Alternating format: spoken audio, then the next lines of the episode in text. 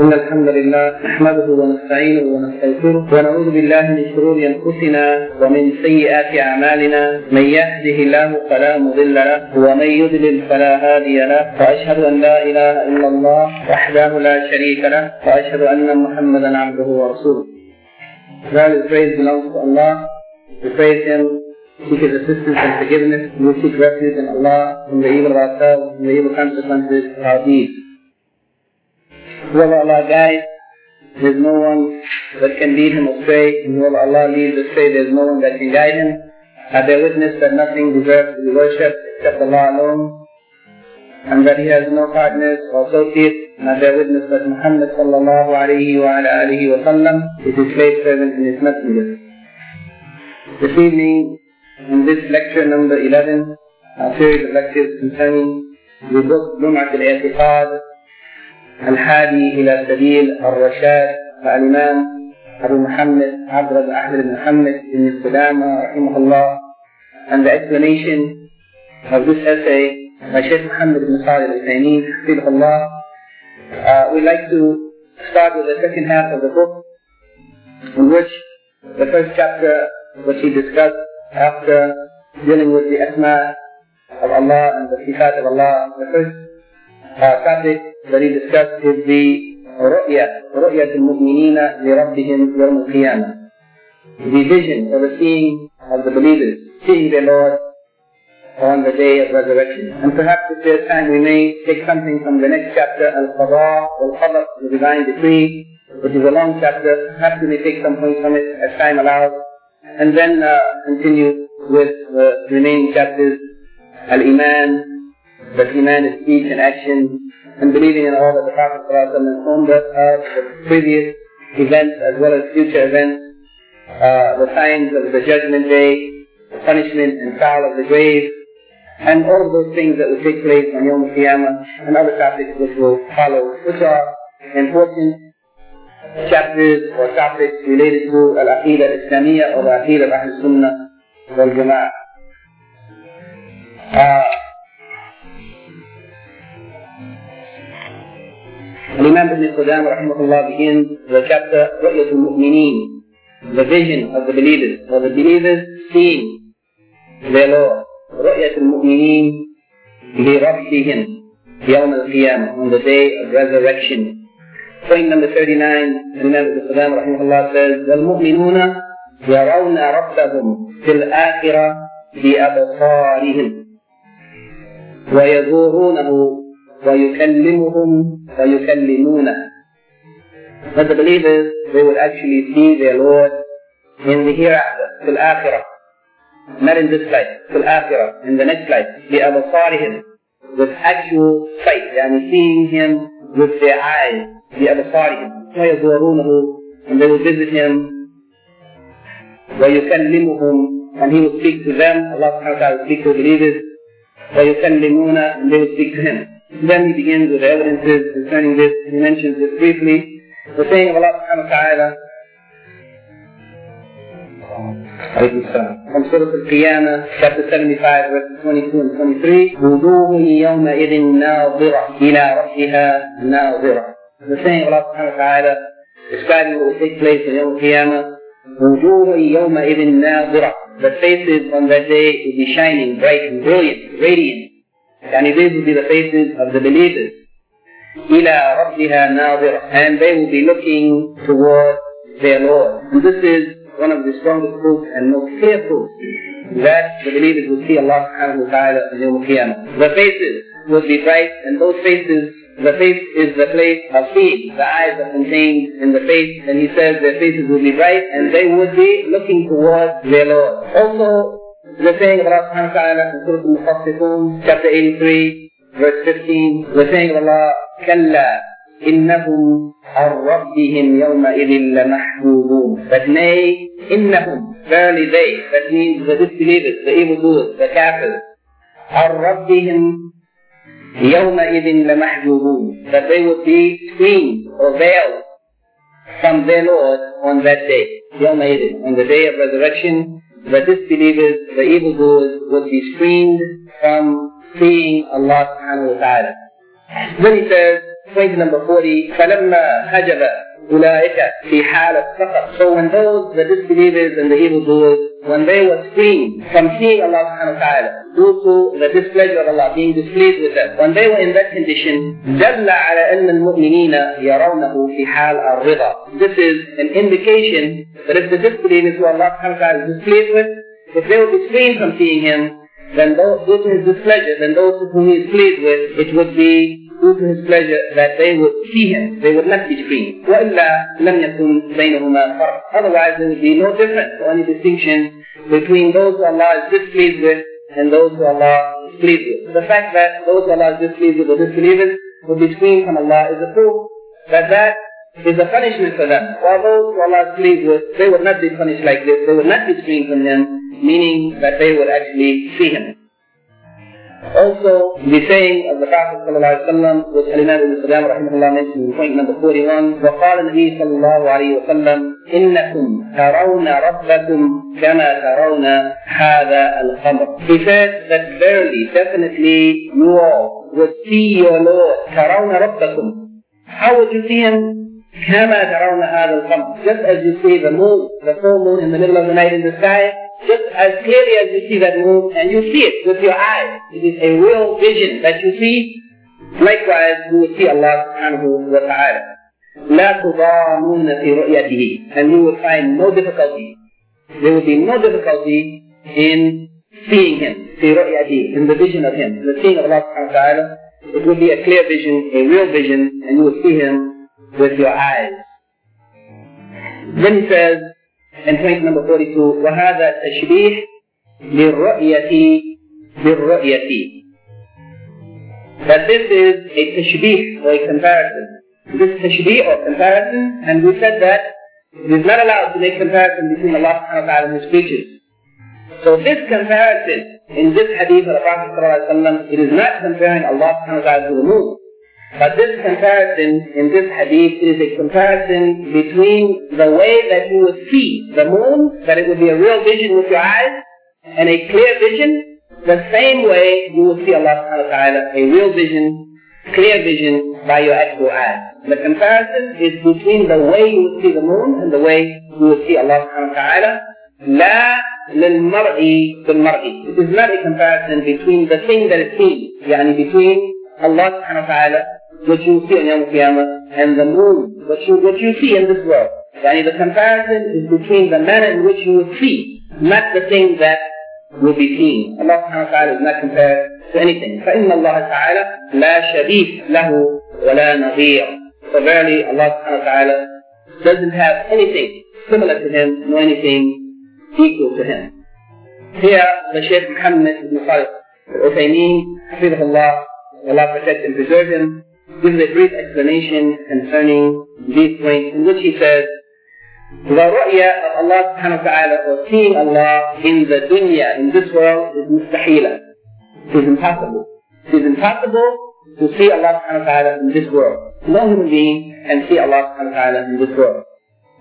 And this is based on the saying of Allah subhanahu wa ta'ala to Musa alayhi salam, when Musa alayhi salam had requested from Allah subhanahu wa ta'ala to allow him to see him. He asked Allah, let me see you. And Allah subhanahu wa ta'ala said, as recorded in Surah Al-A'raf, chapter 7, verse 143, لن تراني لن تراني You can never see me. You cannot see me. You will never see me. This is the proof that Allah subhanahu wa ta'ala, if He didn't let even the best of His creatures, the Prophet, and one of the best of all the prophets, of the five great prophets, Musa alayhi salam, even if he didn't let him see, then for sure other people will not be allowed to see Allah subhanahu wa ta'ala.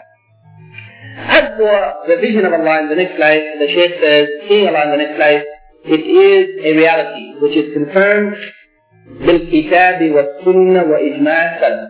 It is confirmed in the Quran, the Book of Allah, the authentic Sunnah, and the consensus or agreement of the scholars of early generations of the Muslims. Then Sheikh Muhammad mentioned the evidences that Ibn Qudama has mentioned in the text of the book, from Surah Qiyamah, chapter 75, verse 22 and 23, the faces that they will be bright, radiant, and brilliant, and these are the faces of the believers. Whereas in the following ayat, after these two, the, the ayah following 24, it mentioned the faces of the disbelievers would be dark and gloomy. And actually, there's a mistake in the translation of the book.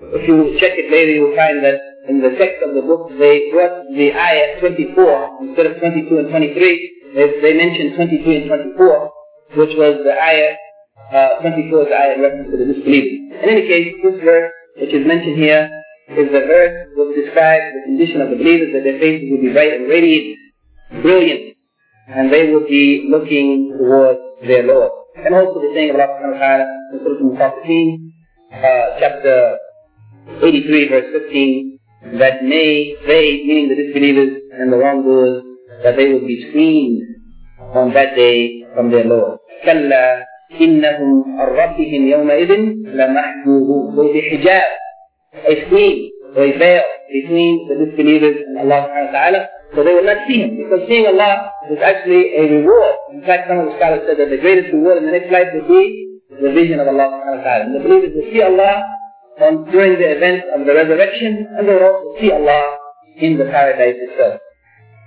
Here the Shaykh says that when the evil and wicked Fujjar, when they have been seen or veiled from seeing Allah subhanahu wa ta'ala, this is a proof that al-abrar, the righteous and the pious, that they in fact will see Allah. Otherwise there will be no difference between the two. Then he mentioned the saying of the Prophet ﷺ, which was mentioned by Imam ibn that verily you see your Lord just as you see the moon, and you will have no difficulty in your seeing of him. And this hadith is reported by Al-Bukhari and Muslim, and then he repeats the same of Ibn Qudama, that this comparison is between the manner or the way in which you will see Allah, it will be the same manner in which you will see the moon. That is, you will see Allah with your eyes. It is a real vision. It is a clear vision. Just as clear as you see the moon, full moon, in the middle of the month, in the middle of the night, clearly you will see Allah subhanahu wa ta'ala. But it is not a comparison between that which will be seen. And it is not a comparison between the moon itself and Allah subhanahu wa ta'ala. Because Allah, laysa shay'un, nothing is like Him. ولا شبيه له ولا نظير. There's nothing similar to him and there's nothing equal to him. Then the Shaykh says that the scholars of the whole generation of the Muslims have reached a consensus, ijma' upon the fact of seeing that the believers, the mu'mineen, that they will see Allah subhanahu wa ta'ala, while the disbelievers would not see Allah. And this is based on the second ayah mentioned, that is, Mutaffifin, chapter 85 or 83, verse 15. And this ayah is a proof that there will be a distinction between the believers and the disbelievers. The disbelievers will be screened or veiled from Allah while the believers will see Him. Also he says that this seeing of Allah subhanahu wa ta'ala, the ru'ya of Allah, it would be during the time of the event of the resurrection. During the event of the resurrection. The things that will take place at the time of resurrection, the collecting of the people, uh, and the, all the things that will take place, the scales, weighing of deeds and so on. During these events, the believers will see Allah subhanahu wa ta'ala, and likewise, the believers will also see Allah after entering the paradise. And they will see Allah in paradise as much as Allah wills, as much as He wills. And then he says that this seeing of Allah is a ru'ya haqiqiyya. It is a real vision, not a vision of the heart, a dream, or a spiritual experience, but it is ru'ya haqiqiyya, a real vision the believers will actually see Allah. And it will be in a way that is suitable and appropriate and fitting to the majesty of Allah subhanahu wa ta'ala. Finally, the Shaykh says concerning this, that the ahlu al-ta'atil, the people who make ta'atil or negation of Allah's sifat by emptying them of their meaning, they explained this ru'ya, the seeing of Allah. They said that what is meant by it is a vision of the reward of Allah, thawab Allah. Ru'ya, thawab Allah. That you will see the reward that Allah will offer to the believers. The believers will see their reward. they also explained this as meaning ru'yat al-ilm wal-yaqeen. That this vision would be a vision of ilm, knowledge and yaqeen, certainty. But on that day they would have real knowledge and certainty of Allah subhanahu wa ta'ala. This is their interpretation in order to escape from affirming the reality of the obvious meaning of the, of the text of the Quran and Sunnah. The Shaykh says we refute them In terms of the first interpretation, that the seeing of Allah would be seeing of the reward of Allah, he said we refute them with those points which was made in Al-Qa'ida ar-Rabi'a, the fourth principle in the introduction of the book. Three points. Number one, that their interpretation is contrary to the apparent, literal text of the Quran and Sunnah. It is contrary to that. Allah subhanahu wa ta'ala made it clear in the Quran and the Prophet made it clear in the Sunnah that you will actually see Allah and then they gave it a new interpretation which is contrary to the obvious meaning of the text of the Quran and Sunnah. The second refutation against them is that their manner of reinterpreting something outside of its literal and apparent meaning is contrary to the way of the Salaf. How did the Sahaba and the Tabi'een and the Atba' Tabi'een, how did they used to uh, observe the text of Quran and Sunnah, especially those matters related to the Sifat of Allah, they used to interpret it literally according to its apparent meaning without giving any new meaning to it. Therefore, their reinterpretation is contrary to the understanding of the early generation of Muslims. And the third refutation against them that the Shaykh mentions in the introduction, in the principle number four, the third refutation is that we say to them that your interpretation is rejected since it has no authentic dalil. There's no proof of such an interpretation to say that seeing Allah, the believers will be looking at Allah subhanahu wa ta'ala means they will be looking at the reward. Based on what? What is the dalil? What is the evidence? Since they have no dalil, it is rejected. As for the second interpretation, the second interpretation of the people of Ta'atil, that the ru'ya would be al-ilm al-yaqeen, that it would be knowledge and certainty, the Shaykh says, we refute them by these first three refutations, and in addition to that, with a fourth point of refutation against them, and it is that العلم واليقين حاصل للأبرار في الدنيا that the knowledge of Allah and the yaqeen, the certainty of the believer, of believing in Allah, that ilm and that yaqeen, the believer has it even in this world. Not something in the next life only, but the believer has knowledge of Allah even in the dunya. And the believer has certainty, his iman, he is certain of Allah subhanahu wa ta'ala, even in this world. Therefore, this is rejected that the meaning of seeing Allah in the next life will be knowledge and certainty. Knowledge and certainty is something that the believer achieves even in this world. It is the disbeliever who doesn't have knowledge and certainty of Allah in this world. But the believer already has it in this world. So why is it that they would interpret it as seeing Allah will be knowledge and certainty in the next life?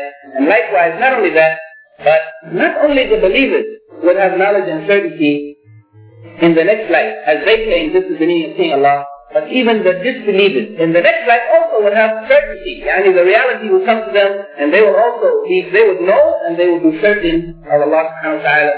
So this cannot be the meaning of seeing Allah because the seeing of Allah is limited to the believers, while the disbelievers also have knowledge and certainty in the next life. Uh, the next chapter, before going to the next chapter, it is Al-Qadha al-Qadr. Just briefly, I'd like to mention some points which are related to the topic. Since the explanation here on this point is very brief. There are some few points that perhaps yani, useful to cover. And from amongst them is the statement of Imam Ahmad ibn Hanbal, rahimahullah, in his essay, Usul Sunnah. There he says in point number uh, 25, I think, I don't remember the exact point, والإيمان بالرؤية يوم القيامة كما روي عن النبي صلى الله عليه وسلم من الأحاديث الصحاح. Also that of the usul of the sunnah is that we have iman or faith in the ru'ya or the seeing of Allah subhanahu wa ta'ala in the day of resurrection as it has been reported from the Prophet ﷺ in many authentic hadith. And from amongst the evidences concerning this, he says, uh, from amongst the evidence concerning this is the saying of Allah subhanahu wa ta'ala which was not mentioned in the, the text of uh, Lum'at al-I'tiqad, nor in the explanation. Another proof of the saying of Allah is the saying of Allah subhanahu wa ta'ala which is chapter 10, verse 26, للذين أحسنوا الحسنى وزيادة. للذين أحسنوا for those who did good, the believers who believe in good deeds, then they will have something extra. What will they have? الحسنى وزيادة. الحسنى is the paradise, the Jannah, and the ziyada it is the seeing of Allah subhanahu wa ta'ala. يعني for those who did good in this world, they will have al-husna, the paradise, and in addition to that, they will also have something which will be the greatest blessing in paradise, al-ru'ya, that is the ziyada, or the extra seeing Allah. And this ziyada has been explained by the Prophet ﷺ that the meaning of ziyada in this ayat is seeing of Allah. And that the Prophet ﷺ said that concerning this ayat, the ziyada means لأنها رؤية المؤمنين ربهم يوم القيامة. That it is the vision or the seeing of the believers of their Lord on the day of resurrection. And this is reported in the Sahih Muslim in the hadith of Suhaib radiallahu anhu. The Prophet ﷺ explained this ayat الذين للذين أحسنوا الحسنى explained that الزيادة means the believers seeing the Lord on Yom Qiyamah. Uh, also, he mentions uh, the proof that Ibn Salam mentioned in Surah Qiyamah in the hadith of Prophet in the Bukhari and Muslim, you see the Lord just as you see the moon. And here, uh, the Shaykh uh, Abdullah ibn Jibreen, Hafidahullah, in explanation of this particular point in Usul Sunnah, he said that also from among the fundamentals of the Sunnah is that that, that Iman that the believers will have that they will see their Lord in the next life and that they will see Him in the paradise uh, as much as Allah wills. And the hadith concerning this are sahih and they are confirmed and there is no doubt about it and there is no consideration to those who rejected or refused to accept the reality of seeing Allah subhanahu wa ta'ala. As it has been reported in many, many hadith, and those hadith are confirmed. So the seeing of Allah is confirmed, but the how of it, the kayfiyah, how we see Allah, he says, we do not know about it. Except the only thing we know is that the believers will really see their Lord with their eyes. They will see Him with actual vision with their eyes. And that this vision of seeing Allah in the next life is the greatest bounty in paradise. It is the greatest favor of Allah subhanahu wa ta'ala in paradise. And then he says that this seeing of Allah has been mentioned in the Quran and the ayah which we already mentioned by the word of ziyada and the Prophet explained that ziyada here means the seeing of Allah. And also in another place in the Quran the vision of Allah subhanahu wa ta'ala has been mentioned by another word instead of ziyada al-majid. And that is in the saying of Allah subhanahu wa ta'ala, لَهُمْ مَا يَشَاءُونَ فِيهَا وَلَدَيْنَا مَزِيدٌ That the believers, that they will have مَا يَشَاءُونَ Whatever they will. In paradise, whatever the believer wants, they will have. وَلَدَيْنَا مَزِيدٌ And also Allah subhanahu wa ta'ala said that there's something extra, mazid, something extra for them, and it is the seeing of Allah subhanahu wa ta'ala. Proofs concerning are many. Finally, just quickly, uh, the issue that the Shaykh mentions here, that the seeing of Allah, said that the seeing of Allah in this world is mustahila, it is impossible. While seeing of Allah in the next life is confirmed for the believers. The issue is mentioned, this issue is also hinted at by Imam Ahmed, rahimahullah, in which he said, وأن النبي صلى الله عليه وسلم قد رأى ربه فإنه مأثور عن النبي صلى الله عليه وسلم. He said that verily the Prophet صلى الله عليه وسلم has seen his Lord, and it has been reported authentically to that effect, يعني reported to that effect, that the Prophet صلى الله عليه وسلم saw his Lord, يعني in this world, in this life. This is an issue about which there is some confusion amongst the people, and therefore we are just referring to in case anyone came across such a statement about the Prophet seeing Allah, it may appear to be contradictory to what they have said that the belief, that no one will see Allah in this world, but the vision of Allah will only be in the next life. Here, Sheikh Abdullah ibn Jibreen, Allah says that this is an issue about which there is difference of opinion. Did the Prophet actually see Allah? And it was affirmed that he did see Allah subhanahu wa ta'ala by Ibn Abbas uh, in a number of hadith, and it was denied by Aisha radiallahu anha also in authentic hadith. And the summary of this, as best we can summarize it, is that the reconciliation between the two positions of Abdullah ibn Abbas radiallahu anhuma, one of the greatest of the companions of the Prophet most knowledgeable of them, and Aisha radiallahu anha, also one of the most learned of all of the Sahaba, from amongst men or women, and closest to the Prophet and one of the most prolific narrators of Hadith. Uh, how can there be a contradiction between what they said and some of the scholars mentioned? First, that the fact of the matter, it cannot be that the Prophet ﷺ saw Allah, yani, with an actual vision by his eyes.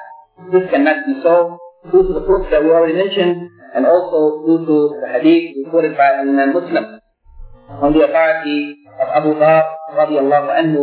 He said, سألت النبي صلى الله عليه وسلم هل رأيت ربك?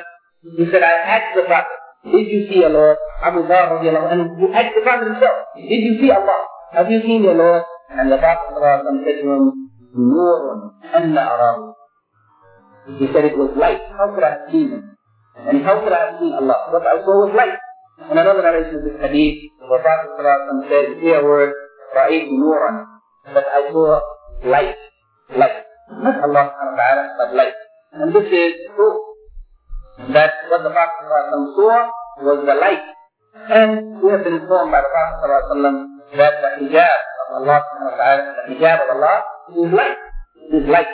And therefore what the Prophet ﷺ saw was the hijab of Allah, not Allah subhanahu wa ta'ala. And the Prophet ﷺ said, حجابه النور والحجاب الله النور لو كشفه لأحرقت سبحانه وجهه ما انتهى إليه بصره من خلقه. Hijab of Allah was removed, then everything of the creation that is within the sight of Allah would have been burned up. Would have been burned up.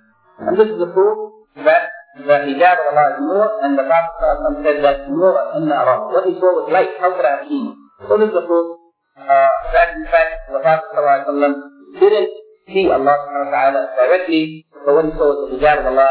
And the uh, the statement of Ibn Abbas understood through various hadiths that are narrated from him. Some of them which he said that the Prophet saw Allah, and some of them said that he had a vision of Allah. So the scholars of hadith said that those hadiths which are general should be understood in light of those hadiths which are more specific. The general hadith is that he saw Allah. But the specific hadith is that he saw Allah by vision. So we understood how did he see Allah from the other hadith, that he had a vision. يعني a vision in sleep, but not a vision, not by the eye. So what is confirmed by Ibn Abbas is that the Prophet saw Allah by vision. And what is negated by Aisha is that uh, the Prophet could have seen Allah by his eyes. She negated that he saw Allah with his eyes. And Ibn Abbas affirmed that he saw his vision. So the correct opinion is that the Prophet ﷺ had a vision of Allah, but he didn't see Allah in this world, didn't see Allah in this world. But the seeing of Allah is a favor that Allah will reserve for the next life, for the believers and the reward in paradise. Uh, that's the end of what we want to say there. Perhaps we can just quickly look at the questions and then go on to the next question. The question concerning this particular chapter, uh, when will the ru'ya of Allah take place? When will it be? Ma'am? On the day of resurrection, in the next life. What kind of vision will it be? Vision with eyes or the heart?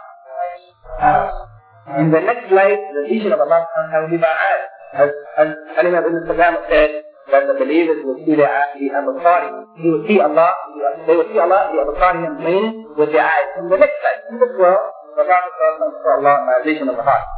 So the vision in the next life will be by the actual eye. Just as you see the moon, you will see Allah subhanahu wa ta'ala. Mention of evidence from the Quran for this vision. What is one of the evidences from the Quran for this vision? Surah Al-Qiyamah. وجوه يومئذ ناظرة إلى ربها ناظرة. That they will be looking at their Lord. Mention an evidence from the Sunnah. Evidence from the Sunnah for seeing Allah is the hadith of the Prophet that you will see your Lord just as you see the moon. You will have no difficulty in the vision of Him. Uh, what uh, will all of the people, believers and disbelievers, see Allah? Explain. No, they will not. Explain. What is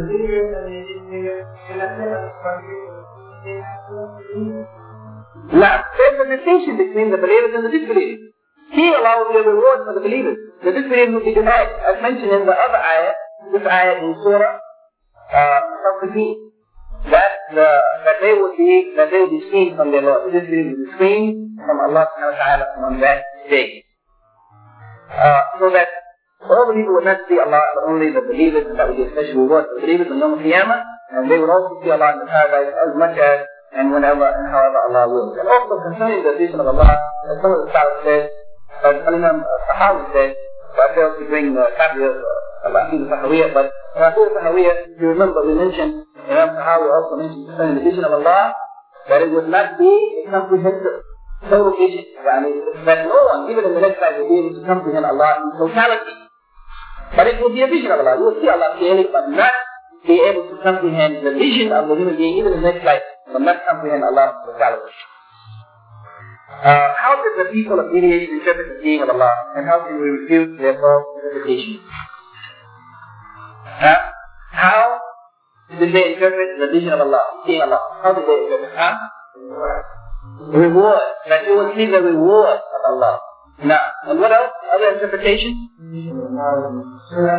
Now, that that vision will be knowledge and certainty. Ilm, knowledge of Allah, and yaqeen, certainty of Allah. And how can we refute them first with the first three points of refutation, general points of refutation? That what? They have no authentic dalil, no authentic evidence for their interpretation. Uh-huh. What else? Their, their interpretation is contrary to the literal apparent text of the Quran and Sunnah, saying that you actually see Allah. The clear Arabic language. And they are giving a different interpretation, which they have no answer. And the third point,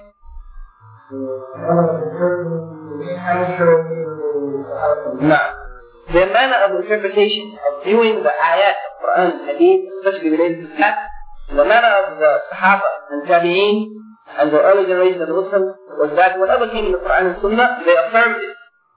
They affirmed it without interpretation, without comparison, without negation, without making examples and so on, without distorting its meaning, without negating its meaning or emptying of meaning. This was the way of the early generation of Muslims. And what they have done by reinterpreting it is actually give it a false, distorted interpretation, which in fact empties of, of its meaning. Because it doesn't have any meaning. When we say we see uh, reward of Allah, then that means the actual seeing of Allah has no more meaning.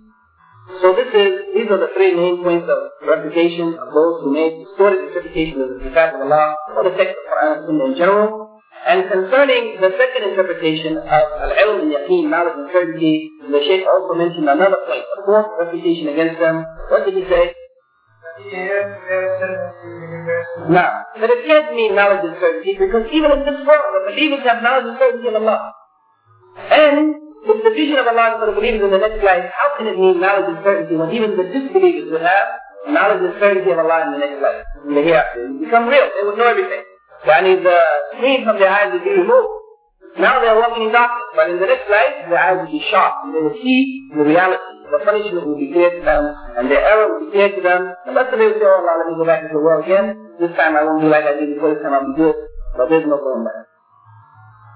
Okay, there's some time remaining. Perhaps we can take some points from the next uh, chapter, the chapter concerning Al-Qadha wal-Qadr. Qadr, now. But does you have any questions concerning this chapter, please send them over now before we go to the next section. No. Because uh, at some point you said that uh, I am the believer and think No. This is in reference, am the believer if you think um, this is in reference to how Allah will deal with us. If we see Allah as being merciful, Allah will be merciful to us. If we expect from Him mercy, the believer should never give up the mercy of Allah. And no matter what our situation is, we should always feel we can turn back to Allah and repent. Okay? This statement is in reference to the way the believer or the disbeliever sees Allah. The one who gives up hope of the mercy of Allah, then no one loses hope of mercy of Allah except the disbelievers. So Allah subhanahu wa ta'ala says that He is believers as they see him. Yani, if you see Allah as being merciful and really have hope of Allah's mercy, Allah indeed will accept your asking of forgiveness, returning to repentance, and so on. This is the general meaning of this. But as for seeing Allah, Allah if the seeing Allah will be the same, but what we do know that in paradise, the rewards of the people will not be the same. The rewards of the believers in paradise will not be the same. Uh, the, the, the, the stages, the levels, or degrees, some earning higher degrees than others, and their reward being greater. So it is possible, it is very likely that even the greatest pleasure in paradise, the seeing of Allah, not be the same for everyone. And Allah knows best. Because the reward of paradise is according to the stages or the degrees that Allah has given to the people based on Allah's mercy and favor to them and the effort that they made Allah knows better. Concerning the next chapter, Al-Qada wal-Qadr, the divine decree. Yani that which Allah has decreed before, before the creation of heaven and earth and the execution, the Qada, the execution of what Allah has pre-decreed. الإمام ابن قدامة says in point number 43 ومن صفات الله تعالى أنه الفعال الفعال لما يريد. But among the characteristics or the صفات of Allah subhanahu wa ta'ala is that He is the one who does whatever He wills. Allah does whatever He wills. لا يكون شيء إلا بإرادته. That nothing will happen, nothing can take, take place except by the irada and the will of Allah subhanahu wa ta'ala. Nothing can take place except that Allah wills it. And we said, of course, that we'll discuss it in more detail, but the irada of Allah, nothing happens except by the will of Allah.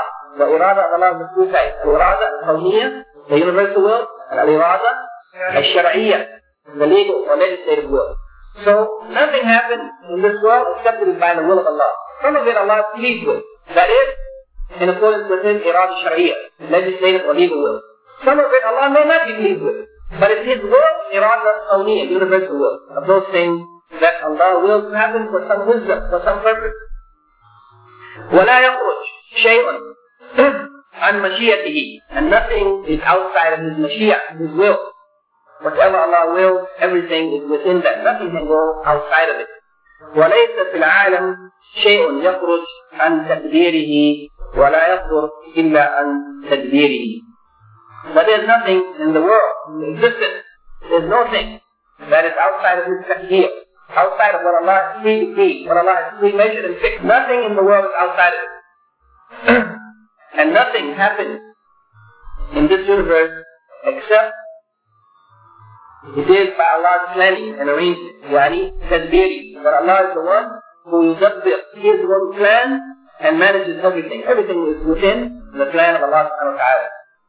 ولو محيد عن القدر المقدور and there's nothing that is outside of the qadr al-maqdur يعني what Allah has decreed whatever, whatever Allah has fixed ولا يتجاوز ما ما خط في اللوح المقدور and nothing can go beyond what has been written in اللوح المقدور يعني the لوح the لوح محفوظ the preserved tablet which contains the writing the sutur, the writing of what Allah subhanahu wa ta'ala wrote about what will take place from the beginning of time until the end. Nothing goes outside of what Allah has written in Allah al-Mastur, meaning Allah al-Mahfuz.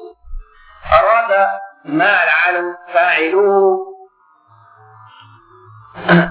that Allah subhanahu wa ta'ala, He wills whatever they, the creatures do, ولو عتبوهم لما خالفوه and if Allah had protected them, protected them from the error or sin, they would not have khalafu, they would not have opposed him or contradicted him or disobeyed him. But Allah didn't give the rahmah to all of the people. Those who believe in Him, Allah protects them. And those Allah, who doesn't believe in Him, Allah doesn't give them His protection, and therefore they fall into contradiction or disobedience to Allah. ولو شاء أن يطيعوه جميعا فأطاعوه. And if Allah had willed that all of the people should obey Him, then they would have all obeyed Him. If Allah had willed that.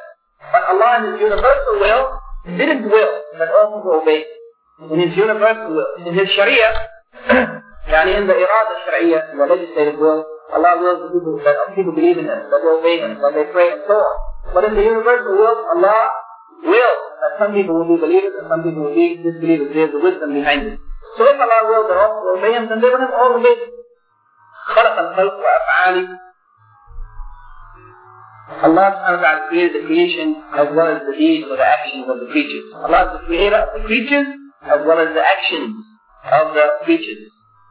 وقدر أرزاقهم and Allah subhanahu wa ta'ala has fixed their sustenance, their provisions in this world, وآجالهم and their time span, their lifespan in this world, يهدي من يشاء بحكمته and Allah subhanahu wa ta'ala guides whomever He wills by His hikmah, by His wisdom. He guides whomever He wills according to His wisdom. قال تعالى قال الله تعالى then Al-Imam Ibn Qadar mentions the proof for these statements that he made concerning Al-Qadr al-Qadar. Of Allah subhanahu wa ta'ala لا يسأل عما يفعل وهم يسألون. Surah Al-Anbiya, I think it's chapter 21, verse 23, that Allah subhanahu wa ta'ala is not to be questioned about what He does. No one can question Allah. But they, meaning the people, they will be questioned on Yom Al-Qiyamah. Yani whatever Allah does, even if it appears to the people according to their limited, limited mind and intellect and knowledge, that maybe this is not a good thing, Allah is not to be questioned. But when Allah decrees a thing and it happens, we accept it. We accept it, we submit to it, and we are pleased with whatever Allah has decreed. We don't second guess Allah. Why did Allah do this? I don't think that was right. I don't think this was good. Why did Allah do such and such and so and so? لا يسأل عما يفعل. Allah is not to be questioned about what He does. وهم يسألون, but they will be questioned. Yani the people will be questioned as to whether or not they obeyed Allah or disobeyed Allah and His commands and prohibitions. Also the saying of Allah subhanahu wa ta'ala, Muhammad chapter 54 verse 49, إِنَّا كُلَّ شَيْءٍ خَلَقْنَاهُ بِقَدَرٍ That verily everything we have created it with a pre-measurement. بِقَدَرٍ With a fixed measurement, time, amount, and so on. Allah has fixed everything that He has created. وقال تعالى وخلق كل شيء فقدره تقديرا Surah Al-Furqan, chapter 25 verse 2 and he has created everything and he has fixed it with a pre-measurement يعني a fixed measurement Allah subhanahu wa ta'ala fixed everything that he created its lifespan its sustenance whether it be good or bad its end destination paradise or hellfire and so on all of it is fixed by Allah subhanahu wa ta'ala based on his knowledge perfect knowledge of everything before he created heaven and earth وقال تعالى ما أصاب من مصيبة في الأرض ولا في أنفسكم إلا في كتاب من قبل أن نبرأها. That no affliction or calamity has been brought in the earth, nor in yourself, except that it is already written before we bring it into existence.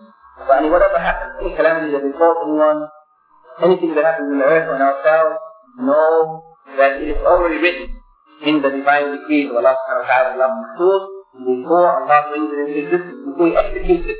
The qadr is fixed before the qada, before the execution of it. وقال this is Surah Al-Hadid, Surah Al-Hadid, chapter 57, verse 22. The saying of Allah subhanahu wa ta'ala also in Surah Al-An'am, chapter 7, verse 125. فمن يرد الله أن يهديه يشرح صدره للإسلام. That whoever Allah wills that he guide him when he opens up his chest. يعني he makes that person receptive to Islam. ومن يرد أن يضله يجعل صدره ضيقا حرجا. And whether Allah wills to lead them astray, whether Allah wills to lead them astray, then He makes their chest to be tight and constricted, and so that they will not accept the truth. And of course, whether Allah wills, it is according to His wisdom and His mercy to guide them. And whoever Allah wills to mislead is because they have rejected the truth and they don't desire to follow the right way. When they turn away from Allah, and Allah turns them to that which they turn themselves. Also, in point number, the next point, point number 44. وروى ابن عمر رضي الله عنهما أن جبريل عليه السلام قال النبي صلى الله عليه وسلم ما لنا. ان الدكتور سيدنا عمر said that Jibreel عليه السلام said to the Prophet صلى الله عليه وسلم what is الإيمان يعني this is uh, the hadith Jibreel when he was asked what is الإيمان الإحسان Prophet sallallahu alayhi wa sallam said, قال أن تؤمن بالله وملائكته وكتبه ورسله واليوم الآخر وقدر خيره وشره. To believe in Allah, in the angels, in the book of Revelation, the messengers, the, next, the last day or the judgment day, and al-qadr, the good and the evil, خيره وشره, the good and the evil of al-qadr. فقال جبريل تبقى والجبريل أن تتبقى الخمسين هو الذي هو النشوء والحديث يقول عند الصحيح أو مسلم. ولمسلم قلنا رسول الله وقال النبي صلى الله عليه وسلم آمنت بالقدر خيره وشره وحلمه ومره. وبعد صلى الله عليه وسلم saying that I believe in the qadr the خير the خير of it and the شر the good and the evil of it the bitter of it and the, or the sweet of it and the bitter of it. This hadith is classified by the hadith as being da'if. The part of the hadith that is definitely da'if is the حلمه ومره not reported authentically from the Prophet ﷺ, whereas the other part of it is reported in other hadith. In any case, many of the scholars of Islam mention this statement as a general statement concerning the Qadr al-Qadha, خيره وشره وحلوه ومره, the good and the evil of it, and the bitter and the sweet of it, or the sweet and bitter. And finally, the last point, point number 46, saying of Al-Imam Ibn رحمه الله, ومن دعاء النبي صلى الله عليه وسلم الذي علمه الحسن بن علي رضي الله عنهما of the supplications of the Prophet صلى الله عليه وسلم which he taught والحسن the son of Ali رضي الله عنهما يدعو به في قنوت الوتر that he should that he should supplicate with it in the qunut of witr prayer in the qunut of witr prayer promotes that of Allah subhanahu wa ta'ala protect them from the evil of what is contained in something that Allah decreed to be. Something that Allah decreed, if there is some evil in it, the Prophet is saying, protect me from the evil of it. This hadith is sahih, reported by Imam Ahmad in his Musnad and in the Sunnah of Abu Dawud, the Tirmidhi, the Majah, and the Nasai.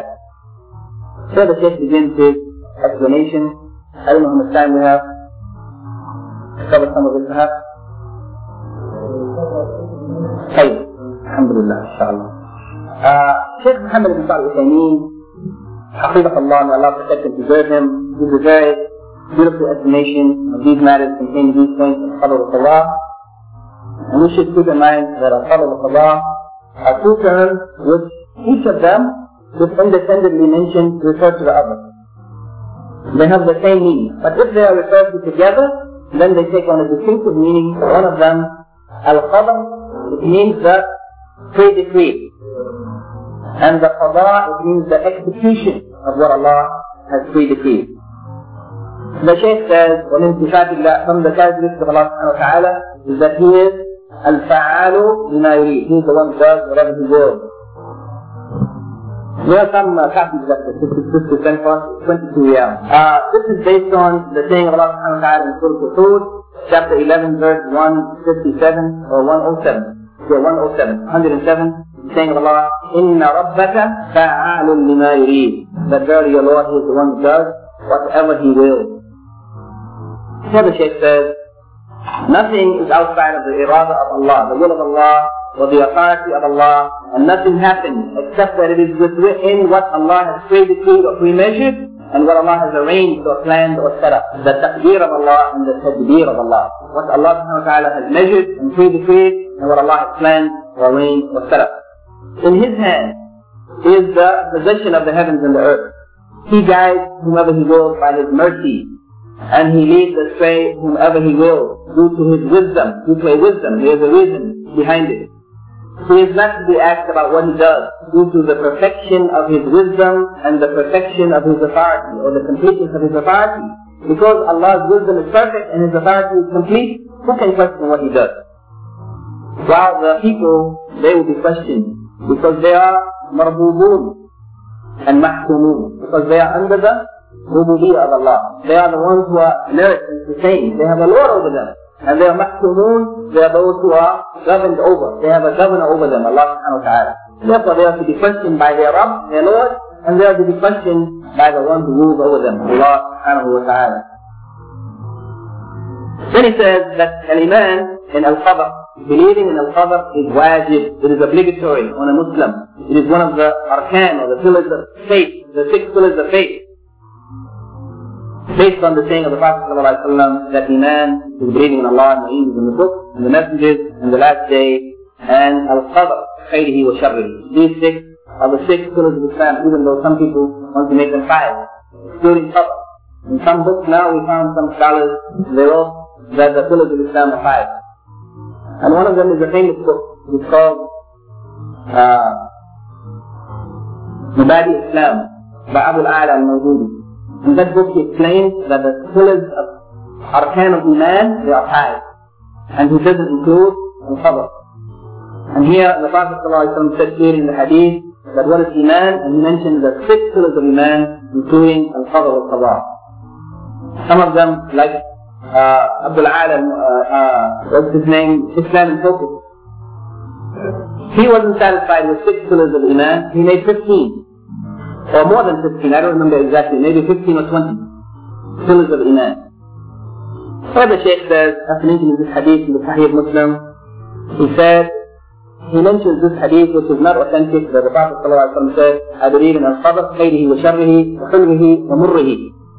But I believe in the qadr, the good of it and the evil of it, and the sweet of it and the bitter of it. In any case, this hadith is not authentic, but the scholars of Islam explain the meaning of it. And they said, as the Shaykh said here, that the khair and the shar of qadr, the good and the evil of it, it is in reference to the end of the matter. Yani the end of one's affair. What happens in the end? Is it good or is it evil? Yani if the person ends up in paradise, this is the end of their destination, then whatever happened to them that led to them going into paradise, then it's khair. Even if it meant that they were persecuted in this life, maybe they were in prison, maybe they were tortured, maybe they were killed. You may say, look what happened to them, it's terrible. But in the end, as a result of their suffering, they ended up in paradise. So that means the qadr of Allah that they be persecuted or tortured or killed, Allah, was really good. Although it may have appeared to the people as being something evil, but in fact it was good. So the khair and the shar, this is in reference to the end of the matter. Whereas the hul, the sweetness and the bitter is in reference to the matter as it happened. Yani the immediate befalling of that thing on the person. The time when sickness befell someone, they said this is uh, this is bad. It's, it's painful. It's suffering. It may be bitter, but maybe the end result of it may be good. Yani though the, the time when it happens to the person, it feels bad, but it may be a means of wiping away their sins by which they might enter paradise. So the khair and the shar is in reference to the end of the matter. We say it was good or it was evil, depending on the end of the matter. Whereas the sweetness and the bitterness, it is in reference to the time when the thing happens to us in this world. We say that it is bitter if it's difficult, and it's sweet if it's good. Something good happens to a person, it's sweet, right now. But maybe that good thing might be the cause of displeasure of Allah that earned them the hellfire in the end. So though it may be sweet now, it may be shar, evil in the end. And the thing that might be bitter now, it may be khair in the end.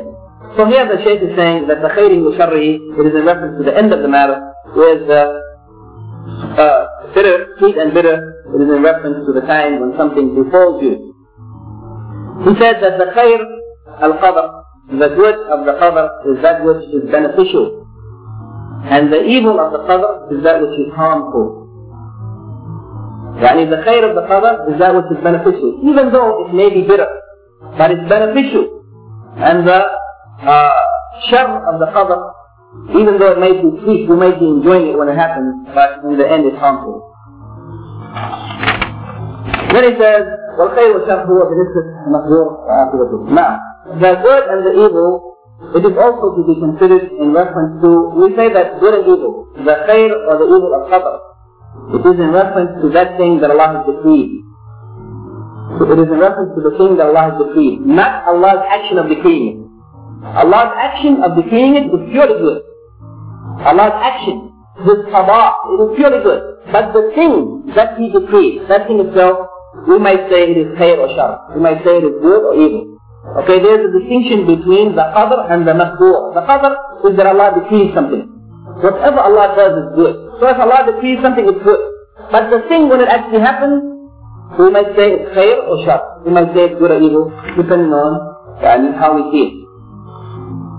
So there are some things that Allah decreed. The thing itself, we would say it's good if it is of those things such as ta'at, Acts of obedience, when they happen, when people do acts of obedience, we say this is the khair of what Allah has decreed. When they have good health, we say this is the khair of what Allah has decreed. When they have wealth, we say this is khair of what Allah has decreed. But when we see ma'asi, sin, we say this is the shar of what Allah has decreed. And the Sickness is the shar of what Allah has decreed. And poverty is the shar of what Allah has decreed. This is not in reference to Allah, His action of decree, but it's a reference to the thing itself that happens. We may look at it as being khair or shar, good or evil, the thing that happens. Obedience as opposed to disobedience. Health as opposed to sickness. Wealth as opposed to poverty. This is in reference to the thing that happened, not in reference to Allah's action of decreeing that thing. As for Allah's action, He says, we never say about Allah's action that it is evil. And this is understood from the supplication that the Prophet ﷺ used to supplicate with in the Qunut, and which he taught to Al-Hasan radiallahu anhu, the son of Ali ibn Abi Talib radiallahu anhu, in which he said, وَقِنِي شَرَّ مَا قَضَيْتِ Protect me from the evil of the thing which you decreed. He didn't say, protect me from the evil of your decree. The decree, Allah's action is not evil. But the thing that Allah decrees when it happens, it may be something evil coming from it. Therefore the Prophet said, protect me from the evil of that thing which you decreed, not the evil of your decree. Allah's action is perfectly good. So he attributed the evil to the thing which is decreed, not to Allah's action of decreeing. I hope that the distinction is clear. Allah's action is one thing, and the thing, the result of it is another. The result, it might be khair or shar, but Allah Himself is action of decreeing, it is based on wisdom, and it is purely good. Here the Shaykh says, and perhaps we will stop here if, if there is no more time, but this is the last point I've tried to cover. It is related to the level or the degree of al-Iman. Some of the scholars divide them into four, and some of them divide them into two, which they broke down each into two. Ibn Taymiyyah, in his essay Al-Aqidah wa said that there are two degrees of al-Qadr. And he broke each degree into two degrees. So we can say there are four, as the Shaykh is explaining here. The first two is an ilm al-kitab. He said that they are one degree the knowledge of Allah and the writing of that knowledge. But we, we, he broke them into two, so we say there are two. The first one is the knowledge, the second one is the writing. The, the second degree, or the, or the second two, second part, which is also two, is al-irada wal-khalq, the will of Allah and the creation. These are also two degrees, that everything is according to Allah's will, and everything is created by Allah. Here the Shaykh says that Iman and Qadr is not complete except the person has four points. The first of them is Al-Iman, believing that Allah is the knower of everything in general and with all the specifics. That Allah knows everything that will happen in general and He knows every detail of everything that will happen. And that knowledge was with, was with Allah previously, eternally. Not something that He gained.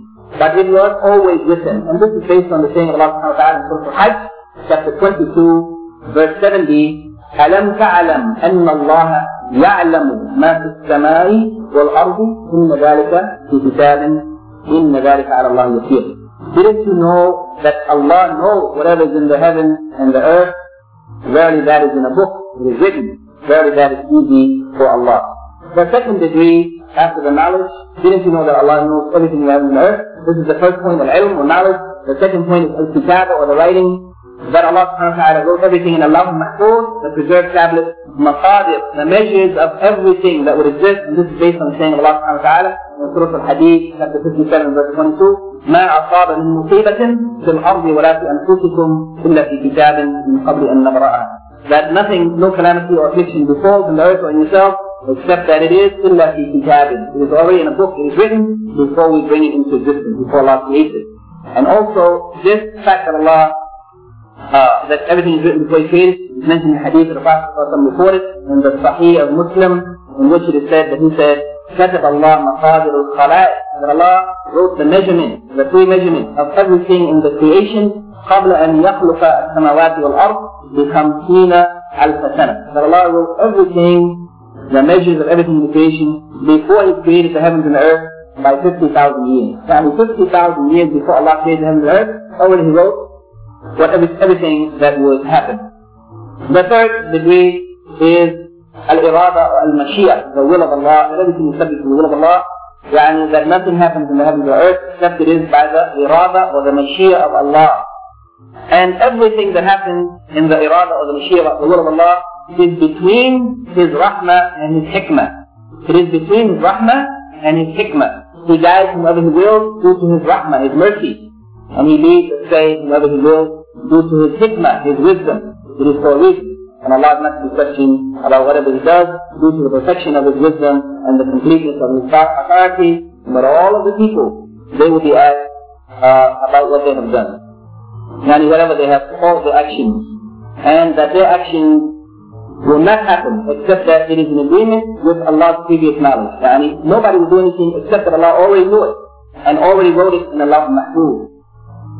And this is, uh, many mentions also concerning the will of Allah, that the guidance is by Allah's will, and leading astray is by Allah's will. This is the saying of Allah in Surah Al-An'am, chapter 6, verse 125. فَمَنْ يُرِدِ اللَّهِ أن يهديه whoever Allah will, this is irada, that He will guide him, يشرع صدره للإسلام, that He will open his heart to be receptive to Islam, ومن يرد أن يضله يجعل صدره ضيقا حرجا. And whoever Allah wills in His irada, that that person goes astray, He makes his heart uh, tight and constricted. So here on this ayah, Allah subhanahu has affirmed that al-hidayah or guidance, and as-dalal, misguidance, it is all by the irada, the will of Allah subhanahu wa guidance by Allah's mercy and leading astray due to Allah's wisdom. And the final degree is al-khalq or creation, that everything in the heavens and the earth is makhluq lillah. Everything in the heavens and the earth is the creation of Allah. There is no creator other than Allah and there is no rock other than Allah, unlike what some of the deviants from amongst the Muslim Ummah and the Persian Ummah before, what they believed in, they believed in two gods, the God of good and the God of evil. And as some of the Muslims fell into that same error and said that the good is by Allah's will and the evil is the creation of the human beings themselves. This is also attributing creation to the human beings, but there is only one creator. There is no other creator The human beings and whatever they do is the creation of Allah subhanahu wa ta'ala. And this is mentioned in Surah Al-Furqan, chapter 25 verse 2. وَخَلَقَ كُلَّ شَيْءٍ That Allah created everything. فَقَدَّرَهُ تَقْدِيرًا He has measured it with a definite, specific measurement. And the saying that is placed on the tongue of Ibrahim alayhi salam, Surah Al-Safat, chapter 37 verse 96, وَاللَّهُ خَلَقَكُمْ وَمَا تَعْمَلُونَ That Allah has created you and all that you do. Whatever you do, your actions and deeds is also the creation of Allah subhanahu wa ta'ala. And the Imam goes on in the points that are coming inshallah to discuss further this particular point that we will, we will, discuss, we will discuss it as we come to it, uh, that the creation of Allah of the creatures and their actions, it doesn't mean that the people are free from responsibilities for their actions, because Allah, His being the creator of the actions of the human being doesn't mean that the human beings don't do their own actions. But it means that the human beings have a will to do and an ability to execute their will that has been given to them by Allah subhanahu wa ta'ala. Allah is the one who gave them their will and Allah is the one who gave them the ability to execute their will. Therefore, ultimately, Allah is the first cause of their actions and therefore it is attributed to Allah as being the creator while in fact, since the human being does have a will and a choice and the power to execute their will, therefore their actions are also attributed to the human being and they are responsible for it in Yom And this will discuss, inshallah, next week in the points that are remaining concerning Qadr al-Qadar. سبحانك اللهم وبحمدك أشهد أن لا إله إلا أنت أستغفرك وأتوب إليك Although there are no questions with this particular section yet, but next week I'll make some questions, and those questions will be general related to the meaning of Qadr al-Qadar. At least we should know what is the difference between Qadr and what and al-qada, what are the difference between them, and also we should be able to explain what is the meaning that Allah guides whoever He wills and leads astray whoever He wills. What does this mean? Does Allah will that people go astray? We have to keep in mind what is the meaning of these uh, such statements, and also what is the difference between the uh, the good and the evil of Allah's decree and the sweetness and bitterness of Allah's decree. What does this mean? The good and the evil is in reference to the end result, what happens in the end, and the sweetness and bitterness is in reference to the action as it befalls us, how we feel about it, if it is something enjoyable or unenjoyable, though the end might be contrary to that. Uh, also, the four degrees of Qadr al knowledge, writing, the will of Allah, and the creation of Allah created everything. We should know these, and we have some idea about how to explain them. Are there any questions or comments or corrections from the brothers? or from the sisters before we close. Now, can somebody give me the four degrees of Qadr al-Qadha? What are they? Now, huh? Knowledge, al-ilm, al-kitaba, writing,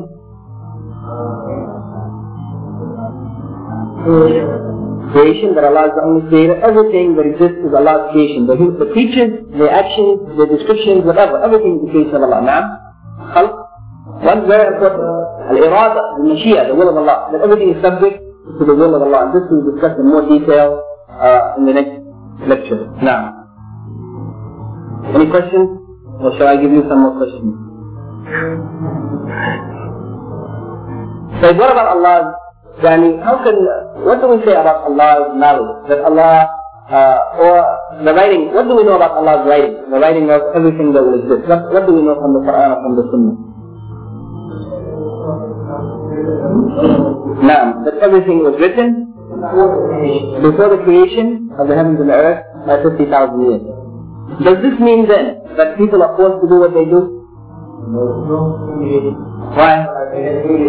Because the human being has free will. Limited free will, of course. He's subject to Allah's will. But the human being has will. And therefore they are subject to they are accountable for what they do. The human being has a choice to do good or to evil. Allah subhanahu wa ta'ala ordered us to do certain things. They have a choice to obey His command or to disobey it. Allah prohibited us from certain things. The human being has a choice to avoid those prohibitions or to engage in them, and therefore be accountable for what they do. This is a very important topic of Sabr al-Qada. We discussed it previously, but inshallah, perhaps reviewing it here, uh, just briefly will also be of some benefit. سبحانك اللهم وبحمدك أشهد أن لا إله إلا أنت أستغفرك وأتوب إليك.